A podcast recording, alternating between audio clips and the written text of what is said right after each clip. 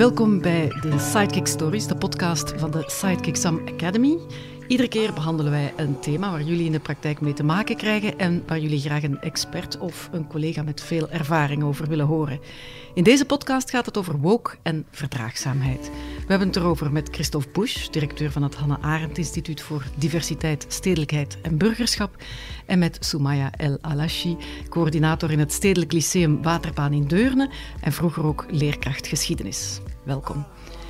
Misschien moeten we beginnen met de definitie. Wat verstaan jullie onder woke? Voor mij um, is woke eigenlijk, uh, ja, eigenlijk je ogen open doen voor die onrechtvaardigheid. Uh, en dat kan van alles zijn. Uh, discriminatie, racisme, wel ook heel sterk emancipatie. Vooral ongelijkheden. En dus, vooral ja. die ongelijkheden die echt wel naar de voorgrond komen. En Christophe, wat betekent dat voor jou? Ja, daarop aan sluit het natuurlijk. Het is een concept dat uit Noord-Amerika komt, mm -hmm. dat uh, gebruikt werd door uh, mensen uit de zwarte gemeenschap om eigenlijk uh, een soort bewustzijnproces op gang te brengen. Ben je u bewust dat er in de samenleving mechanismen zijn die tot ongelijkheid, uh, tot, tot institutioneel racisme gaan leiden en zo verder?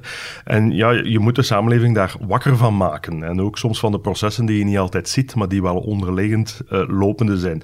En dat is een beetje de oorsprong van dat concept.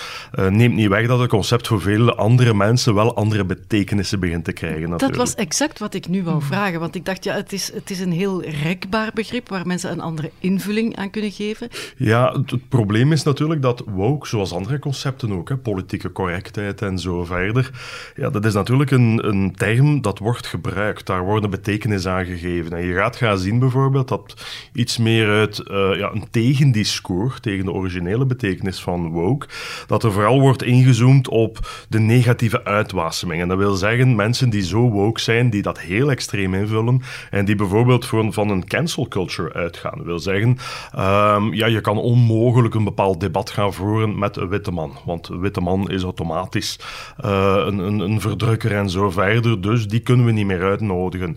Of je kan, en noem maar op, hè, je kan niet met die of met die partij of die mening in debat gaan. En op dat moment natuurlijk ja, wordt woke een soort exclusiemechanisme.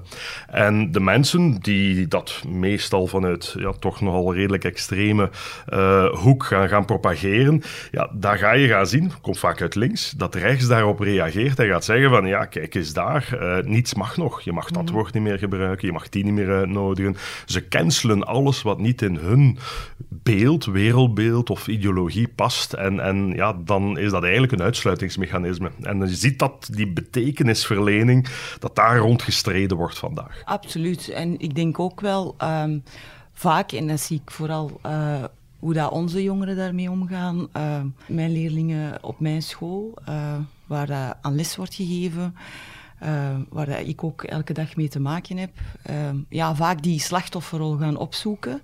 Um, wat dat niet wegneemt dat er geen ogen moeten geopend worden naar die onrechtvaardigheid. En dat mag gereageerd op worden, maar niet altijd, ja, ik ben het slachtoffer en ik wil hier ja, dingen duidelijk maken. Dan voel ik al direct de rol van de leerkracht, hoe belangrijk een leerkracht kan zijn hierin. Hoe, hoe ga jij daarop in? Als jongeren ja, zich anders behandeld voelen, want daar gaat het vaak over, uh, dan denk ik dat je als leerkracht echt moet eh, openstaan voor die dialoog, al is dat niet even gemakkelijk. Um, maar die dialoog omwille van, ja, wat voelen die jongeren als je die dingen zegt? Uh, of als je die dingen doet. Uh, en dat je daar ook op inpikt. En dat je daar echt iets, iets, een klassikaal leermoment voor maakt. Zowel voor de jongeren als voor jezelf als leerkracht. Helpt het dan ook dat je zelf een andere achtergrond hebt? Jazeker. Um, in de zin van um, ja, dat jongeren zich wel herkennen in mij. En ik heb ook zelf uh, een aantal zaken meegemaakt in mijn eigen uh, onderwijscarrière. En dan merk ik ook wel van, ja, die dingen zijn wel heel belangrijk om die te benoemen, maar die ook zeker bespreekbaar te maken. Uh, en jongeren, ik, zeker een, ja, een migratieachtergrond, ja, die, die, die vinden zich terug in mij. En, mm -hmm.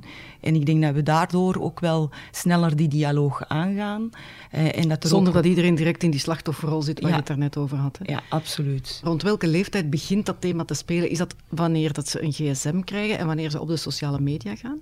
Dat, dat zeker ook, maar ik denk dat dat wel multifactorieel is. Dat er ook wel zaken meespelen, zoals bijvoorbeeld dat kleuters echt enkel bezig zijn met spelen. jongeren zeker jongeren uit het secundair onderwijs, die, die maken deel uit van echt die echte maatschappij, de, de wereld waar dat ze eigenlijk dag in dag uit mee te maken hebben, uh, die worden daar ook vaker mee geconfronteerd. Ik, ik, denk dat je dat juist iets heel belangrijks zegt. Hè. Um, het is die leeftijd natuurlijk wanneer ze in contact komen met de samenleving. Maar vandaag is in contact komen met de samenleving vooral ook een sociale media gebeuren. En dan heb je natuurlijk Instagram, TikTok, Facebook is al voor de oudjes, zeggen die jongeren natuurlijk. Maar dat maakt een stuk dat je via die sociale media uitdagingen krijgt, uh, wereldbeelden, referentiekaders uh, meekrijgt natuurlijk. En jongeren willen daar een oordeel, een keuze in gaan maken.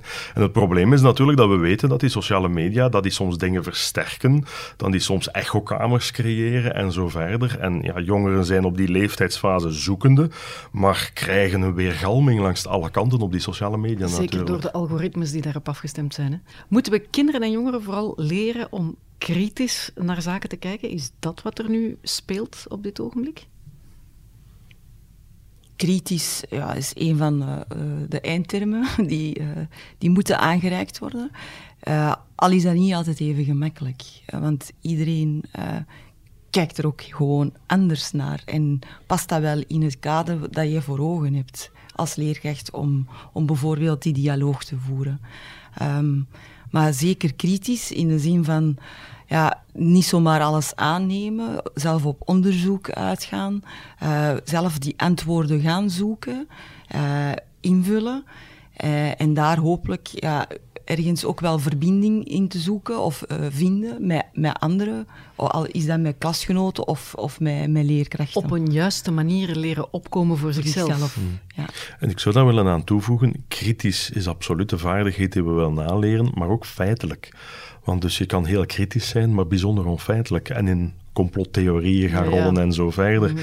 En ik denk dat we inderdaad die wetenschappelijke methodiek, die een, een methode is, hè, de wetenschap gaat niet zeggen, voilà, het is A. Nee, het is een soort bewijsverlening dat je doet, dat we zeggen, vandaag zegt de wetenschap dat het dat is, maar morgen kan het iets anders zijn, omdat we nieuwe feiten gevonden hebben. Maar dan heb je het over feiten en niet over emoties, wat hier heel erg absoluut. speelt natuurlijk. Hè? En als je dan inderdaad gaat gaan zien dat er vandaag, zeker op sociale media, er onnoemelijk veel opinies, hm. meningen zijn, ja, dat is een logisch gevolg van hoe die algoritmes, hoe die informatiearchitectuur werkt. Maar dan moet je wel jongeren ook gaan duiden van als je dit filmpje gezien hebt, dat u kwaad gemaakt heeft met een filmpje van, van geweld of van onrecht dat je ziet, klopt dat filmpje? Wie stuurt dat filmpje uit? Welke doelstelling heeft dat kanaal? Dat is kritisch zijn, maar ondertussen eigenlijk ook de feiten gaan opzoeken vooraleer je in vuur en vlam begint te ageren.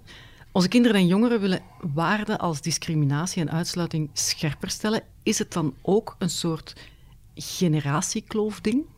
Ik zie jou knikken, Christophe. Ja, ik, ik, ik denk generatiekloof. Het is natuurlijk altijd zo dat je in die uh, fase van jongvolwassenheid, hè, die, die misschien echt al van, van 13, 14 jaar kan beginnen tot diep in de 20, dat dat vaak ook een fase is waarin je uh, betrokken bent op die samenleving, waarin je meningen uit, waarin je ook zoekt wat de grenzen zijn van die samenleving, wat burgerlijke ongehoorzaamheid als een instrument kan betekenen om een bepaald iets te veranderen in de samenleving. Dus dat is ook wel de, de leeftijdsfase van de verontwaardiging. Waarmee ik niet wil zeggen dat mensen op een latere leeftijd niet verontwaardigd kunnen zijn. Maar het is wel zo dat de betogingen vaak jonge, dynamische mensen zijn. We hebben dat gezien met het klimaat bijvoorbeeld. Voilà. Je krijgt de klimaatjongeren, maar ga gewoon terug in de geschiedenis. Ga 100 jaar terug.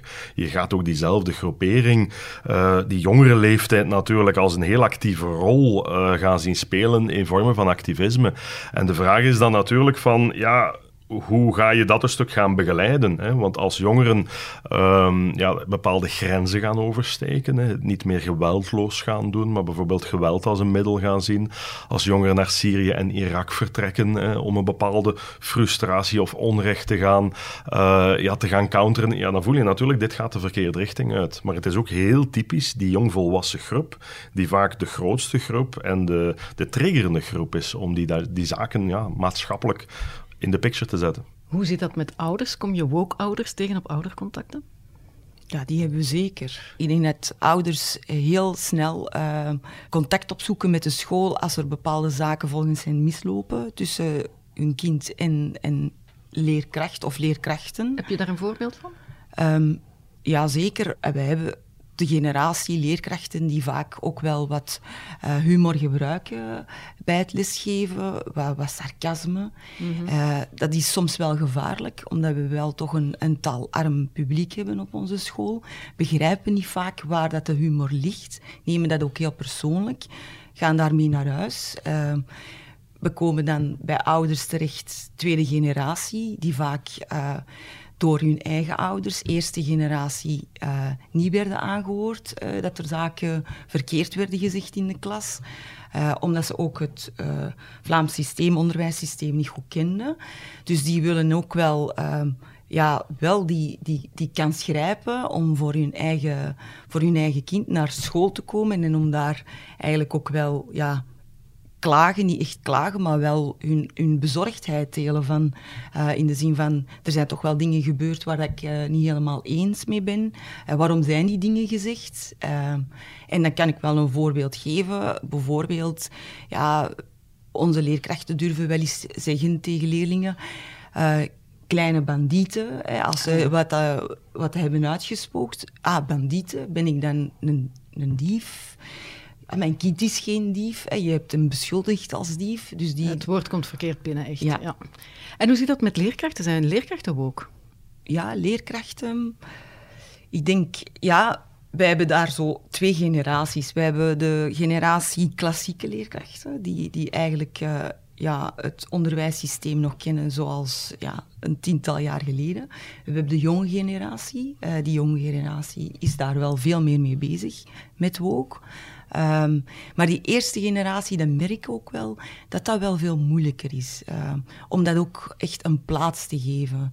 Er worden ook wel wat, af en toe wel eens grapjes gemaakt van wat mogen we eigenlijk nog wel tegen die leerlingen zeggen, want anders zijn ze gekwetst. Mm. Hè? We moeten alles goed afwegen uh, vooraleer dat we echt uh, ja, onze les, de les die we moeten geven, kunnen geven. Reageren we met z'n allen nu emotioneler dan vroeger? Er zijn natuurlijk emotionele reacties, maar ik denk dat het veel meer te maken heeft met uh, complexiteit. Als je kijkt naar oudere leerkrachten, ja, die zijn vaak ook in de witte wereld opgegroeid natuurlijk. Mm. Ik, ik, neem mijn eigen als, als voorbeeld. Ik heb uh, altijd op een college gezeten in Gent. Ik herinner me in het middelbaar, ik denk op duizend leerlingen, daar zat één moslim. En dat is weinig diversiteit. En als je natuurlijk gaat gaan kijken vandaag, als ik kijk naar de school waar mijn kinderen zaten, de diversiteit die rondloopt in Gent, zat op die school. En dat maakt ook, als er bijvoorbeeld incidenten zijn in de wereld, dat vluchtelingen vanuit die regio ook op die school binnenkomen. Dus dat is een heel andere realiteit waar we vandaag in zitten. De, de superdiversiteit die je zeker in een stedelijke context krijgt en die nu uitdijnt vanuit die grootsteden en die regio's daar rond, ja, dat zet natuurlijk een enorme druk op het begrijpen van elkaar. Uh, vroeger waren wij ja, vaak vanuit een katholiek, uh, Europees, christelijk wereldbeeld. Ja, dat was ons referentiekader. Vandaag komt daar islam bij, vandaag komen daar nog andere religies bij, vandaag komen daar culturele gewoonten en tradities bij.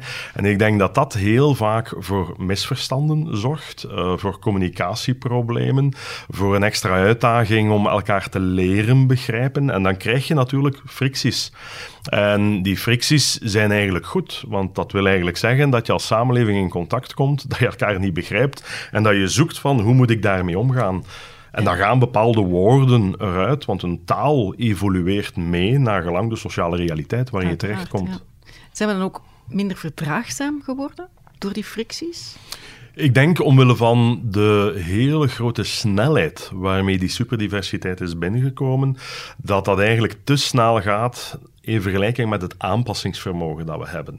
Um, kijk naar mijn grootmoeder, die is geboren in, in, in Wit-Gent. Die is op het einde van haar leven, uh, was zij relatief angstig. Ze zei van ja, ik herken het niet meer. Um, de jongeren die hier in mijn straat lopen, zien er niet uit zoals ik, praten geen Nederlands en zo verder. En eigenlijk wat ze aangaf, want ik woon in een heel veilige buurt daar, was vooral van, ja, ik heb daar geen contact, geen aanknopingspunten, geen, geen relatie mee, geen communicatie mee en zo verder. En dat heeft te maken dat dat gewoon veel te snel is gegaan. Ehm, en de uitdaging is nu natuurlijk, want het potentieel is dan, als er zoveel diversiteit is, heb je ook heel veel kans tot elkaar te leren kennen, om elkaars referentiekaders beter te leren begrijpen. En onderwijs is vaak een heel natuurlijke factor. Hè. Zoals dat je zegt, bij kleutertjes speelt dat niet. Maar als ik kijk wat mijn kinderen hebben geleerd op school. Ehm, ja, mijn zoontje van toen hij zeven jaar was, is al veel ouder nu, um, sprak met andere kindjes is mij altijd bijgebleven, over eh, waar hij, zij, zijn familie in geloofde en waarin andere kindjes hun familie in geloofden. En op een bepaald moment hadden ze discussie over sommige kindjes die in God geloofden, sommige kindjes die in Allah geloofden en andere kindjes die in niks geloofden. En goed, een van de kindjes zei, ja, maar ja, um, Allah, Allah kan wel een boze God zijn. Want als je iets stouts doet, dan straft Allah u. En dan kwamen ze dus samen en op de speelplaats waren ze daarover aan het praten. En, en s'avonds kwam mijn zoontje naar huis en zei, papa, ja, we hebben die discussie gehad. Uh, we hebben uh, dat eigenlijk ook een keer getest. We hebben eigenlijk iets stouts gedaan op de speelplaats. Maar we hebben allemaal Allah niet gezien. En dus ja, we vonden dat wel raar. En ik dacht, dit is toch prachtig. Hè? En hij zei daarop, ja, ja, wij geloven in de natuur. Lekker een boom, dat kan je zien, hij zei. En dan denk je van, dit zijn kinderen van 7, 8-jarige leeftijd, die praten op een heel natuurlijke wijze. Voor jou is dat God, voor jou is dat Allah, voor jou is dat En dat is een natuurlijk gegeven, met respect. En mocht er vandaag iemand een islamofobe reactie doen, dan zou hij geleerd hebben van, ja maar sorry, uh, ik ken wel vrienden in het onderwijs die moslim zijn, wat is daar mis mee? En hij zou daarop reageren. In tegenstelling tot jouw grootmoeder groeien ze nu samen op, dat is het eigenlijk voilà. vooral ook. Hè. Heeft ook, ook te maken met je eigenlijk te leren verplaatsen, inleven in iemand anders? Jij knikt meteen, Sumaya. Ja, zeker. Dat, uh, zo zie ik dat ook wel. Uh, um, hoe dat ik er zelf een invulling aan wil geven. U verplaatsen in iemand anders, maar dat is zo moeilijk. Zeker uh, om dat bij jongeren te bereiken. Ik, dat was eigenlijk wat ik wou vragen. Zijn jongeren daar goed in? Uh, nee, omdat jongeren ook nog in een, in een stadium zitten in hun leven van ja, wie, wie ben ik? Waar, waar sta ik voor? Wat zijn mijn waarden? Welke normen vind ik belangrijk? En zeker als de peergroep zo heel divers is, kan ik me voorstellen dat het een moeilijke zoektocht is. Ja, en, en dan kunnen bijvoorbeeld wel uh, themadagen, cultuurdagen, uh, die zaken wel doen verbinden. die jongeren eigenlijk ja, elkaar leren appreciëren. Ook gewoon om samen in de maatschappij te kunnen leven. Um, maar uitleggen wat het suikerfeest is, maar even goed uitleggen wat kerstmis is, dat ja, soort zaken? absoluut. En ook is bijvoorbeeld uh, bij ons op school houden ze tijdens de ramadan vaak uh, een iftaravond en nodigen ze ook uh, leerlingen uit die niet deelnemen aan de ramadan. En dat ook is zelf iets beleven. Het is vaak het beleven van die dingen, waardoor dat er ook wel wat verdra verdraagzaamheid doorkomt. We hebben een bevraging gedaan op TeacherTap over woke en blijkt dat 72% van de leerkrachten het gevoel heeft dat ze vandaag meer op hun woorden moeten letten dan vroeger. Merk jij bij jezelf, Sumaya, dat er dingen zijn waarvan je zegt van dit, hier pas ik mezelf aan? Eigenlijk niet. Nee? Nee, dat doe ik niet. Ik weet dat, dat, dat ik collega's heb. Er zijn leerkrachten die er zich op aanpassen, maar ik doe dat net niet. En dat is ook mijn persoonlijkheid. Dat speelt een heel grote rol. Hoe dat je zelf als leerkracht voor de klas staat. Je kan bepaalde thema's ook gewoon vermijden of negeren. Opmerkingen ook vermijden en negeren. Of je kan daarop ingaan. Je kan daar een, een, een dialoog creëren waarbij eigenlijk uh, ja, bepaalde standpunten van leerlingen naar boven komen, waarden, normen die zij belangrijk vinden. En ik denk dat dat vooral voor verbinding zorgt. Maar ja, je zegt het dan al, hè? je gaat in dialoog, dat is ja. een hele belangrijke dan. Hè? Is dat een goede evolutie, dat leerkrachten een beetje nadenken over wat ze zeggen?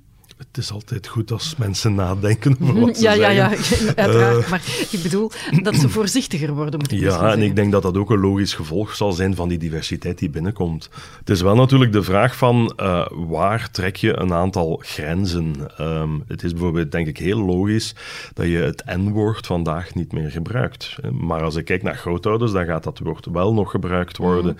En als je natuurlijk dan begint van kijk, maar omdat jij dat N-woord gebruikt bent, dan ben jij als opa of oma een racist, dan denk je van, wat je hier eigenlijk doet, is uh, taal op een heel dwingende wijze in een bepaalde richting gaan sturen. En als je natuurlijk zegt van, ja, de reden waarom dat wij dat niet meer gebruiken is omdat dit kwetsend is voor bepaalde mensen die ik ken, die die huidskleur hebben en zo verder. En dus dat transitieproces is heel verschillend. Bij jongeren moet je dat niet meer uitleggen. Mocht ik dat woord gebruiken, ik zou de wind van voor krijgen van mijn kinderen. Ja, want ik hoorde exact bij dit voorbeeld iemand onlangs zeggen, iemand van een bepaalde leeftijd al, die inderdaad zegt van, ik vind dit minder kwetsend dan dat ik zwarte moet zeggen. Mm, zeg, van, voor mij is dat net ja, kwetsender dan het N-woord te gebruiken. Dus, eh, maar dan moet je gaan uitleggen van, ja, je beledigt wel een hele gemeenschap tegenwoordig, dus... Wel, maar het toont heel mooi aan wat de context is. Waarom vinden die oudere generaties het woord zwarte moeilijker? Omdat zij dat linken aan de oorlogscontext waarin je wit en zwart, had en zwart collaboreerde. En zwart heeft eigenlijk een heel negatieve mhm. betekenis gekregen. Dus die oudere generatie zit daar dan ja, een stuk wrang van. Ja, oké, dat is nu een woord, maar dat is eigenlijk een woord dat bij ons heel erg slecht ligt. En dat toont die context die zo belangrijk is. In Duitsland is er trouwens ook heel wat te doen geweest rond het woord zwartrijders. Hè? Precies om die reden, dat zwart daar een totaal andere connotatie had. In Duitsland zeker, met, met de mhm. geschiedenis van de holocaust en zo verder, hè, krijgt dat heel andere betekenissen. En wat vooral van belang is, is dat je een stuk de dialoog aangaat, maar dat je wel in speaking terms blijft met elkaar. Um, als het gaat over uh, Zwarte Piet, Roet Piet, ja, wat ook de uitkomst is. De vraag Zijn blij met Roet Piet? Goh, ik denk dat het een, een mooi voorbeeld is van hoe dingen evolueren, maar waarin je ook moet rekening houden dat er verschillende strekkingen zijn. Er zijn mensen die zeggen van ja, maar we willen toch dat folkloristische gebeuren, dat kinderfeest niet verliezen en zo. En ik denk dat dat heel legitiem is, wat die mensen een stuk naar hunkeren, hè, omdat dat ook natuurlijk gekoppeld is aan identiteit, aan ervaringen daarvoor. Maar ik denk dat eigenlijk heel veel mensen, los van de uh, animo die je soms op sociale media ziet, ook wel begrijpt dat die karikaturale, stereotype, eigenlijk koloniale representatie van de zwarte Zwarte Piet, dat dat toch niet meer het beeld is dat we willen gaan ja, in onze samenleving gaan verspreiden. Hè. Dit is gebaseerd op een aantal ja, frames die, die eigenlijk wel een soort postkolonialisme uh, met zich gaan meebrengen. En ik denk dat die dialoog zeker kan in het onderwijs, want dat, dat geeft ook wel leerlingen een... Dat moet een veilige omgeving zijn om die dingen ook te bespreken. Maar aan de andere kant mogen we ook niet vergeten dat, dat jongeren, ja, zodra dat ze die schoolmuren buitenstappen, dat die wel geconfronteerd worden met de realiteit. En daar loopt dat ook niet altijd op die manier. Dus ja, we moeten die daar ook wel wat uh, weer, uh, weerbaarder in maken, hoe dat ze daar dan ook wel mee moeten omgaan. Als... Argumenteren en discussiëren? Ja, ik denk dat dat ja, ook vaak gewoon uh, zaken plaatsen in een context van oké, die dingen worden nu gezegd, maar wat, wat, doet dat nu met mij? Waar geef ik heel erg om? Waarom, waarom word ik daar wat meer emotioneler over? Zeker uh, die kant, maar aan de andere kant ook van, ja, die dingen gebeuren, dat, dat, dat mag je ook niet niet, niet ontkennen. Mhm. Eh, wij leven nu eenmaal in een wereld waar, uh, waar ja, zowel links als rechts heel wat zaken naar voren komen waar je achter kunt staan of niet kunt achterstaan. Dus ik denk dat we ook zeker onze jongeren daarvoor moeten klaarstomen, dat, dat die eigenlijk ook op die manier kunnen functioneren in onze samenleving. Is dan als leerkracht, als school ook taal en de juiste woordkeuze, dat is altijd belangrijk, maar is dat dan vooral op vlak van woke en verdraagzaamheid nog belangrijker dan anders? Heel belangrijk, absoluut. En daar werken wij ook op. Wij hebben verschillende projecten die lopen op onze school om, om bepaalde technieken in te zetten, om, uh, om jongeren taalvaardiger te maken, uh, net de juiste woorden te gebruiken. Ik zeg niet dat dat een gemakkelijke oefening is. Nee, eh, want je mag ook niet verkrampen als leerkracht natuurlijk. Hè? Want hoe voorkom je zoiets dan? Ja, dat is het juist, dat is de uitdaging. En, en daarom, welke leerkracht zet je daarop? Um, die hebben ook een professionalisering nodig om die zaken in goede banen te leiden. Um, ja, dat is het beleid dat, dat, we dan ook voeren, omdat wij dat ook heel belangrijk vinden. Uh, dat die dingen ook bespreekbaar kunnen worden in, in lessen. Uh, maar aan de andere kant ook, ook die jongeren, ook die jongeren die tools aanreiken, um, dat ze sterker worden in die dingen te doen of te mhm. kunnen doen. We hebben het over taal en belang van, van semantiek en zo, maar er is nog een stelling uit TeacherTab. Moeten we lesmateriaal aanpassen om nieuwe maatschappelijke stromingen, zoals woke, te volgen? 62% van de leerkrachten zegt daarop ja en 23% reageert neutraal. Christophe, wat vind jij daarvan? Ja, ik, ik, denk dat je dat bewust onbewust sowieso gaat doen hoor. Want uh, je mag nu een bepaald lespakket hebben met leerinhoud die je moet gaan brengen. Maar bedoel, eh, de leerlingen zijn natuurlijk geen uh, puur absorberende wezens. Hè. Bedoel, dat zijn ook dialogeerde wezens. Die hebben een mening, die gaan iets terugzeggen. Die gaan iets in een bepaalde context interpreteren. Er kan een gebeurtenis zijn in uw samenleving die de les overneemt en zo verder. En dan moet je daar natuurlijk wel, wel op reageren. En, ik denk, zoals dat juist gezegd is, een stuk de vaardigheden ehm, die, die leerkrachten moeten hebben om ja, met die zaken die eigenlijk buiten de lesinhoud zitten om te gaan, die zijn super cruciaal. Hè. Een van de problemen is heel vaak dat omwille van de geladenheid, vaak maatschappelijke geladenheid, dat mensen handelingsverlegen zijn. Ze durven niet goed. Hè. Ze durven niet iets zeggen of ze durven niet uh, een gevoelig thema uit schrik dat het gaat ontploffen in de klas. Maar als het nu zo subtiel gebeurt bijvoorbeeld, en ik bedoel dan tijdens een les wiskunde dat er staat Jan en Bart uh, hebben samen drie kinderen, hmm. dan geef je iets heel subtiels aan. Ja, Absoluut. En, en ik spreek eigenlijk echt uit eigen ervaring. Ik, ik heb zelf op de school gezeten waar ik nu ook uh, coördinator adjunct-directeur ben. Um, dat, is, dat, is, dat, zijn enkel echt kleine dingen. Dat, het lespakket, gewoon uh, Bart en Jan, drie kinderen, maar ook aan de andere kant, Mohamed en, en Jan gaan samen op stap. Mm. Um, dat zorgt ook voor die jongeren, dat, er, ja, dat, dat ze worden herkend en erkend dat ze er zijn. En dat kunnen heel kleine dingen zijn en daar kan je eigenlijk ook wel die jongeren meekrijgen. Uh, wat ik vaak heel vaak miste in mijn eigen secundaire opleiding. Wat vinden jullie van die zogenaamde sensitivity readers? En ik leg het even uit voor mensen die niet zouden weten wat dat is. Dat, is, uh, dat zijn mensen die cursussen en schoolboeken nalezen om te controleren of er gevoeligheden in staan die bepaalde minderheidsgroepen zouden kunnen storen en eventueel zo hun leerproces uh, hinderen. Ja, ik, ik denk dat het een logische evolutie is gezien wat er op ons afkomt mm -hmm. hè, qua diversiteit en uitdagingen. Dus ik denk dat het wel handig is dat je mensen hebt die met een bepaalde bril, ook een bepaalde um, dingen kunnen doornemen en gaan zeggen van kijk, ben je bewust dat dit of dit gevoelig kan liggen? Wederom, waar ligt die grens? Hè? Um, je kan natuurlijk niet alles gaan wegwissen. Uh, als iets dik is, dan is iets dik, hè, denk ik dan. Dus op dat dus vlak ben ik het niet hoeft eens. voor jou niet nee. zo gecensureerd Voilà, ik denk dat daar ook be belangrijke betekenissen van de auteur in zaten hè, en dat hij die wil meegeven. Maar ik kan me wel heel goed voorstellen dat je bijvoorbeeld, hè, als ik kijk vanuit mijn achtergrond, hè, als witte man in een ja, Europese christelijke cultuur opgegroeid, zal ik bepaalde dingen niet zien. Omdat ik ook een bepaald dominant wereldbeeld, referentiekader mm. meegekregen heb. En de blinde vlekken, daar gaat het hem net juist om. Hè. Ik doe iets, niet kwaadbedoelend, maar ik, ik kwets daar iemand mee aan de overkant en we weten het eigenlijk niet. Hij is kwaad en ik weet niet wat ik misdaan heb. En dan denk je, dat is dat eigenlijk wel goed natuurlijk, dat het liefst al directe dialoog is. Voor, omwille dat jij dat zegt, komt dat bij mij zo binnen. Ah, dat heb ik niet bedoeld. Goed, daar kan ik rekening mee houden. Dat is eigenlijk een heel natuurlijk menselijk proces. Maar dan moet je al op de weerbaarheid gewerkt hebben om zoiets te durven zeggen ook natuurlijk. Hè? En dat klopt. En, en dat is een beetje, als ik kijk zo naar sensitivity readers en zo verder, als je, dit is nu materiaal gaan screenen als het ware, maar waar het bij mij over gaat is dat je eigenlijk wel een aantal kwetsbaarheden kan blootleggen. Uh, dat is ook trouwens de hele safe space logica. Hè. Je maakt een veilige ruimte om ook bepaalde kwetsbaarheden naar boven te laten komen, zodat mensen daar kunnen over praten. Maar die safe space logica mag natuurlijk niet het eindpunt zijn. Die safe space is misschien een veilige ruimte dat je creëert om kwetsbaarheden kwetsbaarheden naar boven te laten komen, die anders zouden weggemoffeld blijven. Maar je moet wel naar, als het ware, een brave space gaan. Je moet wel mensen uh, een stuk vaardig ook maken om met gekwetst zijn te leren omgaan.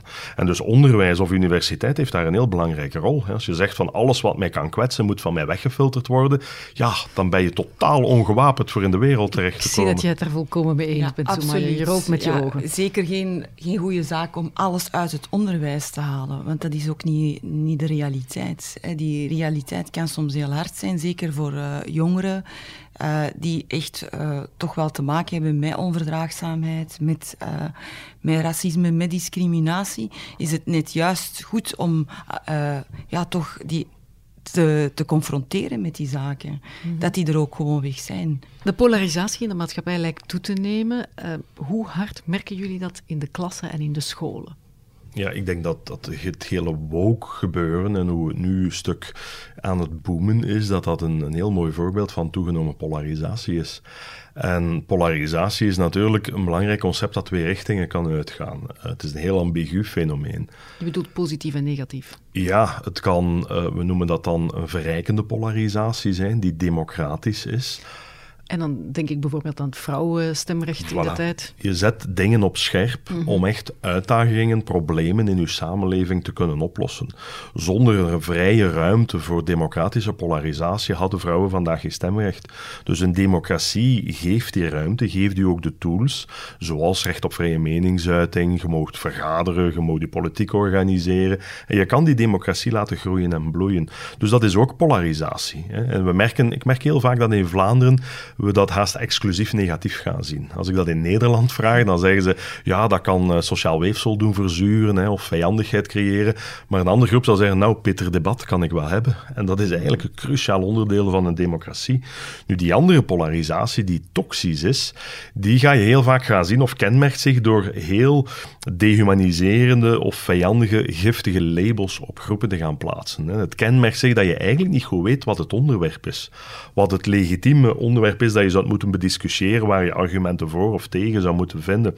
En dus de moment natuurlijk dat het naar die negatieve polarisatie gaat, hè, die uh, bedreigend is voor het sociaal weefsel van een samenleving, ja, dan moet je depolariseren. En dan moet je eigenlijk trachten een stuk weg van die negatieve labeling van de anderen gaan. Hè. Linkse mensen zijn boomknuffelaars, rechtse mensen zijn nazi's, uh, noem maar op. Hè. Moslims zijn gewelddadig, alle Vlamingen zijn racisten. Je hebt me geen enkel onderwerp horen zeggen. Je hebt mij allemaal labels op mensen horen doen kleven. En het gaat eigenlijk, als je dat hoort, dat je wederom via een vraag de methodiek van waarom zouden linkse mensen boomknuffelaars zijn? Leg me dan een keer uit. En op die wijze kan je misschien naar wel een onderwerp gaan waar je wel zo kan over gaan praten en niet over de fantasiebeelden die van elkaar worden gecreëerd. Hoe kun je voorkomen dat je als leerkracht zelf gaat cancelen? Ja, ik denk dat je eigenlijk de ander daarvoor nodig hebt. Um, ik denk heel veel van die uitdagingen, de correctiemechanisme daarop, is gewoon de andere mensen. Die gaan zeggen van, is dit niet wat extreem? Of is dit geen legitieme stem? Die mag toch ook gehoord worden? Mag er in de kleuterklas bijvoorbeeld nog over Sneeuwwitje gesproken worden? Want uiteindelijk, volgens de woke-beweging, is dat een bewusteloze vrouw die gekust wordt door een prins en ze heeft nooit haar toestemming gegeven. Wel, en dan denk ik, mocht zo een verhaal binnenkomen en, en, ik leerkracht zijn, dan zou ik zeggen, laat ons dat nu eens bekijken. Wat is nu het verhaal van Sneeuwwitje? Hoe wordt zo'n sprookje uh, gebracht? Wat is de oorsprong daarvan? En welke kritische reflecties kan je daarop gaan doen?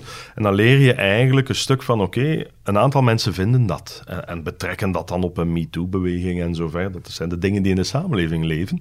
Maar dan is eigenlijk de vervolgstap van, wat klopt er? Welke feiten? Welke andere betekenisverleningen zijn er? En zie nu die diversiteit en ook wat de doelstellingen waren die mensen soms hadden. En wat je eigenlijk gaat doen daardoor, is een stuk pluraliteit in denkkaders gaan binnenbrengen. Een stuk ook een ervaring gaan meegeven van, er is geen finaal binaire zwart-wit realiteit. Alles is complex in onze samenleving. Alles hangt af van hoe wij daar samen uit geraken. En hoe ga je slagkrachtiger worden in de samenleving? Dat is niet alleen als je zelf je eigen denkkader, je eigen visie, je eigen standpunt goed hebt, maar dat je ook heel goed weet wat aan de overkant denkkaders en visies en standpunten zijn. En in een democratie mogen die verschillend zijn. Die mogen zelfs totaal een andere mening hebben, zolang je een bepaalde ondergrens, de ondergrens van mensenrechten, de ondergrens van de rechtsstaat, van de wetgeving en zo verder, ja, mag je alles denken en zeggen. En mensen moeten dat eigenlijk ook een stuk actief leren. Dus als men daarmee afkomt van dat mag niet, dan denk ik van ja, dat is een mening en laat het ons daarover hebben dan. Uh, wij, hebben leerkrachten die uh, wij moeten werken met eindtermen, die moeten aangereikt worden. En ik denk dat ook vaak ouders ook heel sterk naar die eindtermen kijken van ja, dat zijn de lessen die worden gegeven. Mag die leerkracht dat wel geven? Uh, de manier hoe dat ze worden gegeven. Dus, dus ze kijken heel kritisch uh, naar de dingen die in, in de les worden gegeven. En daar willen ze ook wel uh, vaak een, een antwoord op. En als ze dat antwoord niet direct krijgen, dan, dan krijgen we die, die brieven of, of mails of staan ze op school met die vraag. En dan willen ze heel duidelijk die, die lijnen van hoe ver mag een leerkracht dat wel in de klas op die manier aanbrengen. Mm -hmm. En dat is wel vaak wat dat onze leerkrachten dan uh, het moeilijk mee hebben, om, omdat ze eigenlijk ja, vanuit een bepaalde context vertrekken. Ze willen dat ook wel wat aantrekkelijker maken. Waarom? Dat ze bijvoorbeeld over de verschillende kunstuitingen de, dat zijn, of kunststromen willen spreken. Ja, maar ja, met een PO-leerkracht, dat is voor een, een geschiedenisleerkracht, dat mag jij niet geven. Dus die, die misvatting is er ook vaak, mm -hmm. zowel door jongeren, maar ook zeker door ouders. En je ziet ook, ja, bij ons komt dat binnen, dat is nog niet zo problematisch, maar als je naar de Verenigde Staten gaat kijken, daar organiseren ouders zich om een bepaalde verboden ja. boekenlijst te gaan opstellen. En dat is natuurlijk een, het doorschieten van een woke of een anti-woke beweging. Daar willen we niet naartoe, voor Absoluut niet. Nee. Wat als je leerlingen zelf de lessen willen gaan cancelen? Ik denk bijvoorbeeld, je hebt geschiedenis gegeven, Soumaya. Um, wat als ze zeggen, hier willen we het niet meer over hebben? Want we nemen dit niet meer aan. Ja, ik heb dat ook meegemaakt. Uh, ik heb heel, een hele lange tijd geschiedenis gegeven. Ik had ook wel jongeren die uh, ja, de evolutietheorie van tafel veden. Die wou ook absoluut uh, die zaken niet, niet opvatten en meenemen. voor mij waren dat zelf heel uitdagende lessen. Ja, wat doe je dan? ja, vaak... Um, vaak is dat iets dat ik eigenlijk mee, mee start van... Kijk, het staat staat wat, dat er staat zijn uh, dingen die in, in onze handboeken staan. Die, die dingen moet ik jullie aanreiken. Uh, maar wat er in de klas gebeurt, gebeurt via mij naar jullie. Dat is de overdracht van de kennis, van, van de theorie die jullie aangeleerd moeten krijgen. Maar wat jullie er zelf mee willen doen, dat ligt bij jullie. Je mag er kritisch naar kijken. Je mag er zeker kritisch naar kijken. En ik wil gerust ook wel... En, wij gingen, en ik ging ook vaak in dialoog met die jongeren van... Waarom zijn die zaken ja, voor jullie moeilijk op te vatten? Waarom willen jullie daar niet uh, mee mee? Of, of zijn dat zaken die, die jullie niet... Uh, die, die moeilijk te begrijpen zijn. Wat zeggen ze daarop? Dat ging eigenlijk heel natuurlijk. Uh, gewoon het natuurlijke van hoe... Ik begrijp dat ook wel, van waar mm. dat, dat komt. Want ik zit daar zelf ook mee. Uh, ik heb ook die migratieachtergrond. Ik, ik ben ook iemand die, uh, die gelovig is. Dus vaak hetzelfde geloofbeleid als jullie. ik wil daar wel heel neutraal in blijven. Dat is ook uh, je taak op dat ogenblik? Ja. Op dat moment mm. is dat zeker mijn taak en dat probeer ik ook heel sterk uh, te bewaken. Maar in, aan de andere kant neemt dat niet weg dat ik ook opensta voor, voor hun kritische blik naar, naar de theorieën die ze mm. aangeleerd krijgen. Verder ook, ja, als leerkracht ook gewoon een duidelijke afbakening van, uh, kijk, dat zijn wel de zaken die ik moet brengen, want dat is ook wel mijn job. Uh, door zelfs die woorden te gebruiken, begrijpen leerlingen ook van ja, eigenlijk die leerkracht die doet gewoon wat dat ze moet doen. En, en daar komt dan eigenlijk een soort van ja, een, een uh, begrip voor die zaken die er vaak precies niet is. Uh, in de zin van um, dat dat leerkrachten vaak uh, een gevoel krijgen van ja, leerlingen willen niet leren um, of willen daar niet over uh, praten. Terwijl als je als leerkracht heel duidelijk meegeeft van um, ja, dit zijn de dingen die jullie wel moeten meekrijgen en moeten aangeleerd krijgen. Uh, waarom? Je geeft dan ook wel de reden waarom dat die zaken belangrijk zijn. Dat, die, dat de leerlingen ook wel, daar ook wel wat meer, meer begrip voor hebben. Op vlak van de evolutieleer bijvoorbeeld, waarom zeg je dan, dit moeten jullie weten? Um, omdat dat ook weer uh, ja, de, de mensheid op zich uh, tot de dag van vandaag uh, ja, die, die evolutie meegeeft. wat een mens heeft meegemaakt, wat een mens in de samenleving, zowel hier in ons klein België heeft betekend, maar ook zeker buiten onze grenzen heen. En, en daarom vind ik dat wel heel belangrijk dat ze die zaken ook wel meekrijgen. Dan komen we ook bij de vrije meningsuitingen. Valt daar dan een grens aan te trekken? Voor mij zijn een aantal grenzen ehm, eigenlijk wettelijk bepaald. En hebben we daar een kader voor. Ik bedoel, je hebt de grens van haatspraak, je hebt de grens van oproepen tot geweld en zo verder. En eigenlijk mag je alles zeggen in een democratie. Zelfs de knotsgekste dingen die op complottheorieën zijn gebaseerd en zo verder. Ehm, en dan is natuurlijk, ja, zolang je niet de grens van geweld en, en van haat en discriminatie oversteekt, ja, dan is dat zo de vraag die je wel moet stellen is van, um, wat moet je versterken? Wat moet je amplificeren? Als iemand uh, afkomt met een complotverhaal dat compleet van de pot gerukt is, waar geen feitelijkheden uh, over te vinden zijn, dan moet je die niet monddood maken, maar dan moet je die ook niet op de voorpagina van de gazet gaan plaatsen. Dus daar moeten we leren over nadenken. Dus als er in de klas iemand afkomt met een, een, een complotverhaal, ja, als je die monddood maakt, ja, dan duw je het onder de waterlijn. En dan kan het misschien broeden. En er zijn heel veel platformen op sociale media waar het absoluut kan gecultiveerd worden. Dus de vraag is dan van, hoe breng je toch zoiets, maar hoe ga je stuk ook trachten zin tot, tot kritiek, tot uh, reflectie. En dat doe je niet zo vaak door uh, een ander verhaal, een correct op feiten gebaseerd verhaal te gaan plaatsen en in het hoofd te gaan drukken, als het ware, maar vaak via een vragende methodiek. Je gaat gaan zeggen van waar heb je dat gehaald? Leg me eens uit, hoe zit dat in elkaar? Kan je uitleggen dat? En mhm. natuurlijk, uw vragende methodiek heeft de richting. Heeft de richting om een leerproces te initiëren. Maar je bent niet aan het oordelen ook. Je laat, de, je laat de dialoog open. En ik denk heel veel van die zaken, daar liggen hem de uitdagingen. Um, als het gaat over de moeilijke thema's, dan gaat het over uh, evolutieleer, dan gaat het over de holocaust, bijvoorbeeld, en zo verder. Uh, we hebben zelf heel veel ervaring natuurlijk met um, hoe bepaalde jongeren met een moslimachtergrond reageerden op een, een holocaustverhaal of een, muse een museaal bezoek naar een holocaustmuseum.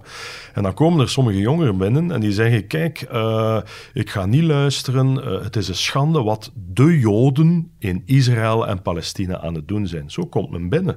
En dan kan je natuurlijk wel zeggen, oh, de Joden, dat is niet juist, dat is de Israëlische regering. En je begint eigenlijk feitelijkheden op die jongeren te gooien. Maar die jongeren zijn afgesloten. Die hebben een heel andere realiteit opgebouwd. En als je een opening kan vinden en zeggen, maar wat bedoel je daar juist mee? Ik begrijp u niet goed. Je bent het niet eens met die stelling, maar je laat jongeren hun verhaal vertellen. En zij gaan afkomen en ze gaan het over mensenrechten schendingen, ze gaan het over geweld, ze gaan het over de totale polarisatie van de samenleving. En dan zeg je, ja, daar gaat het eigenlijk over gaan. En mag ik u uitnodigen om straks nog wat meer over jouw verhaal te vertellen.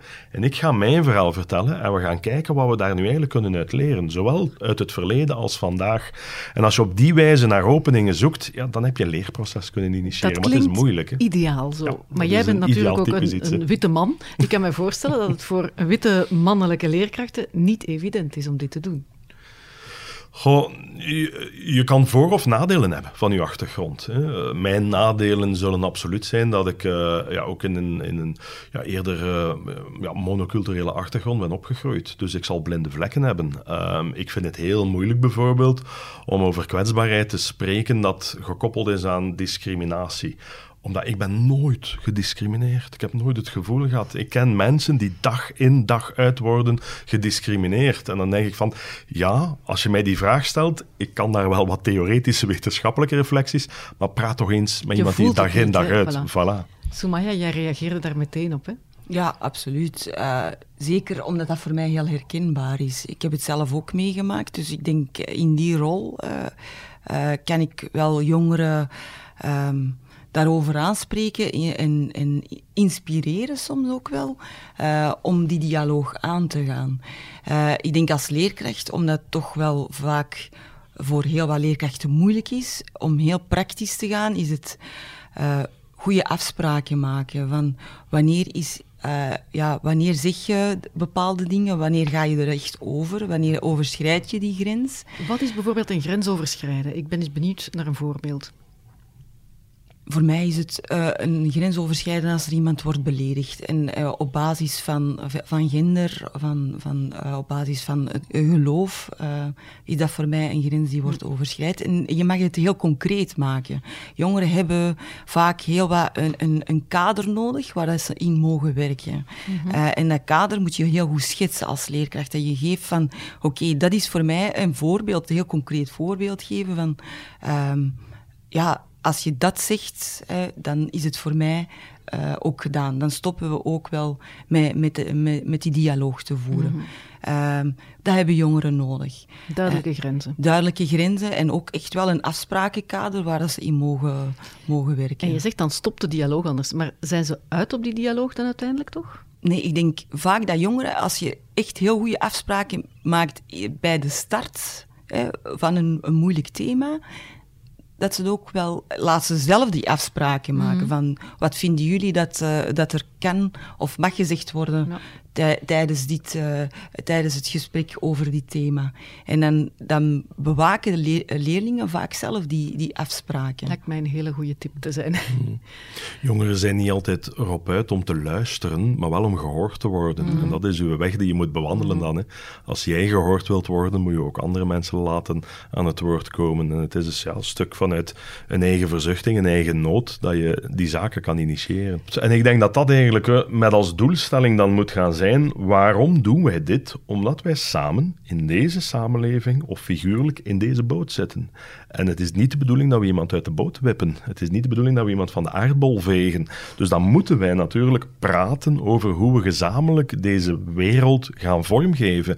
En als je daar niet van uitgaat, dan heb je problemen. Want dan zit je natuurlijk met vijandige wijsheid-dynamieken, met mensen die weg of zelfs in extreem gewelddadige contexten moeten vermoord worden. En die weg gaan we niet bewandelen. Dat, dat hoorde ik ook in jouw discours, dat jij vaak zei van eh, wij en de overkant. Terwijl ik dacht, is er geen midden dan? Is er zo niets... Uh... Wel, je hebt altijd een afstand, hè, de overkant. Absoluut. Um, en ik denk dat je, uh, maar dat is een beetje van belang, dat het ook te maken heeft met machtsverhoudingen. En je gaat natuurlijk gaan zien dat er niet een, een, een evenredig verdeelde plurale samenleving is waarin iedereen een stukje van het laken heeft. Er zijn groepen die meer macht hebben, die meer aanwezig zijn. Er zijn groepen die minder macht en minder aanwezig zijn. En dus die machtscontext gaat daar een heel grote impact gaan hebben. En je ziet vandaag in een heel complexe, gepolariseerde wereld dat vooral die polen aan het groeien zijn en het midden is aan het mhm. krimpen. Je ziet dat in de politiek, die centrumpartijen die vervagen. En je ziet dat niet alleen in België, maar overal in de wereld. En dan is het eigenlijk niet de, de doelstelling om te gaan zeggen, ja, we moeten allemaal naar het midden gaan zitten. Nee, maar het is wel van belang dat eigenlijk alle ja, posities in dat spectrum van wit naar grijs, dan die een stuk wel bemand zijn. En dat je niet in een zwart-wit wereld komt, maar dat je weet van, ja, er zijn mensen die een heel extreem standpunt in die richting hebben en een heel extreem standpunt in de andere richting. Je hebt mensen die heel erg zich centrum, of mensen die zich meer gematigd links of gematigd rechts in een gezonde democratie is dat wel wat in evenwicht. Als het doorschiet naar links of naar rechts over eender welk thema of over eender welke machtsgroep, dan kom je meestal uh, maatschappelijk in de problemen. Leerkrachten maakt de borst maar nat, zou ik zeggen. Ja. Simpel is het niet. Zeker niet. En uh, dat hoor je ook, hè, die wij-zij-cultuur. Uh, zowel bij, bij leerlingen, maar ook bij leerkrachten. Zij, wij. Ja, dat, de, het samen, het midden, dat is heel moeilijk te vinden. Dat is ook, ook een enorme uitdaging. Maar dat is ook wel hetgeen dat er ook in de samenleving speelt. Dus de, het is niet alleen maar uh, in het onderwijs aanwezig, maar het is ook gewoon veel groter. Mhm. Dus ja, daar moeten we vooral op inzetten. Dat we terug, meer terug naar dat midden komen. En je moet het soms ook zijdelings aanpakken. Um, het is wetenschappelijk al aangetoond dat om bepaalde kloven tussen gemeenschappen aan te pakken, dat bijvoorbeeld sport een veel effectiever instrument is dan, dan inhoudelijke discussies te gaan mm. organiseren. Dus je moet daar een stuk ja, strategisch of leep in zijn om te gaan zeggen, weet je wat, dat is dat hier een spanning, we gaan andere activiteiten doen. We zijn blijkbaar allemaal voor de rode duivels, ook al is er heel veel polarisatie in onze samenleving. Mochten ze nog beter gespeeld hebben, waren we nog meer verbonden met elkaar. Ja, alleen ook opnieuw de uitdaging, wat zijn die gemeenschappelijke uh, interesses? Want daar gaat dat vaak over. Dat, dat brengt zeker mensen samen. Maar wat zijn ze dan juist? Hm. Dus dat is ook iets waar we nog uh, zeker... Uh, een... Want sporten kan er inderdaad, dat is een heel mooi voorbeeld. Maar heb je ze nog uh, voorbeelden? Ja, heel moeilijk. Die zijn hm. heel moeilijk te hm. vinden. Hoor. Omdat je ook weer hè, met tussen twee generaties zit. Hè. Zeker, ik bekijk het dan vooral leerlingen onderling. Ja, dan sociale media, dat is hun gemeenschappelijke interesse. Maar de kloof tussen leerkrachten en, en leerlingen ja, vaak is die wel uh, moeilijker te vinden. Hm. Je moet eigenlijk vooral denk ik op zoek gaan naar wat je deelt. Mhm. Een gedeelde interesse voor sport, een gedeelde interesse voor de stad of dorp waar je aan verbonden bent omdat je daar woont. Een gedeelde interesse omdat je gezamenlijk op, op, op uh, Instagram zit bijvoorbeeld. En vanuit die gedeelde interesses is het veel gemakkelijker om daar eigenlijk te gaan zoeken van hoe kunnen we vanuit deze positieve verbinding die we hebben iets anders laten groeien. Ja. En dat is eigenlijk ook iets dat ze meegeven uh, in de leraaropleidingen. Begin altijd je les met een actueel voorbeeld, uh, heel dicht bij de leerling. Als je daaruit vertrekt, uh, heb je de interesse van de leerling mee. dus die dingen zoeken, die, dat is even een zoektocht. Maar als je mhm. er dan niet voor hebt, dan, dan heb je die aandacht. En dan heb je ook al ja, een soort van ja, ehm, respect dat er gewoon is van... Oké, ik, wil, uh, ik wil hier wel actief aan deelnemen aan deze leven. Want het is engagement van beide kanten ja, ze ja, de leerkracht begrijpt ons. Ja, ja, Ze is mee met onze... Met, met de manier hoe dat wij willen leven. Waar het is, is geen alien. Is, is geen alien. Ja. ja. Er zijn een aantal vragen binnengekomen van Sidekick Sams. Hoe kunnen we een onderwerp als woke voorzichtig bespreekbaar maken in de klas? Zijn er bepaalde dingen die we best vermijden? Ja, ik, zou zeggen, um, wees niet te handelingsverlegen pak het vast. Maar, zoals dat juist al gezegd is, um, schets wel het kader. Maak afspraken. Uh, dat we daarover gaan praten. Wat Met wel kan, voilà, wat mhm. niet kan. Uh, doe dat gezamenlijk. Bepaal die afspraken gezamenlijk. En dan heb je onmiddellijk ook een gezamenlijk akkoord van op die wijze gaan wij over die zaken spreken. En dan durf het aan te gaan. En heel vaak als mensen dat doen, Vijf jaar, zes jaar geleden ging dat over radicalisering. En toen durfden leerkrachten dat ook niet. En drie, vier jaar later is bijna 90% daar bijzonder vaardig in geworden om daarover te praten. Dus pak het vast en aldoende ga je leren, ga je ook op je bek gaan. En dat is weer een leermoment. Ja, en verder ook nog, misschien ook een, een, een tip. Ehm, maak het heel persoonlijk. Uh, leerlingen houden ervan als je een persoonlijk voorbeeld geeft. Van, want dan zien ze opnieuw een mens. En ik wil juist zeggen, dat is dan, je bent van vlees en bloed, je bent ook niet... Ah, zij kampt met dezelfde problemen. Oh, zij heeft dat ook al meegemaakt. Mhm. Dus uh, dat, dat, dat geeft ook direct uh, ja, een soort van motivatie, interesse door die leerling, die er automatisch dan ook is. Hoe leg je aan jonge kinderen uit wat woke is? Want ze zien en horen het soms van oudere kinderen en ze willen dan graag meedoen. En dan gaan ze woorden gebruiken die ze soms uit de context gebruiken. Hoe doe je dat? Ik, ik zou een stuk ja, de, de geschiedenis uitleggen op een bevattelijke wijze. Dat woord komt van zwarte mensen die structureel werden gediscrimineerd. Die worden achterop ze mochten dit niet, ze mochten dat niet, en zo verder. En dat duidt een stuk van waar het komt. Maar ik zou er onmiddellijk wel bij gaan toevoegen dat vandaag daar heel veel mensen over aan het discussiëren zijn. En dat mensen soms heel luid aan het roepen zijn naar de extreme invullingen, zowel langs links als langs rechts. En dat dat eigenlijk een soort ja, uh, toxisch debat kan worden. Hè. Uh, en daar moet je dan een beetje ook al ja, jongeren toch gaan meegeven van kijk, dat is de oorspronkelijke betekenis, maar daar wordt rond gevochten.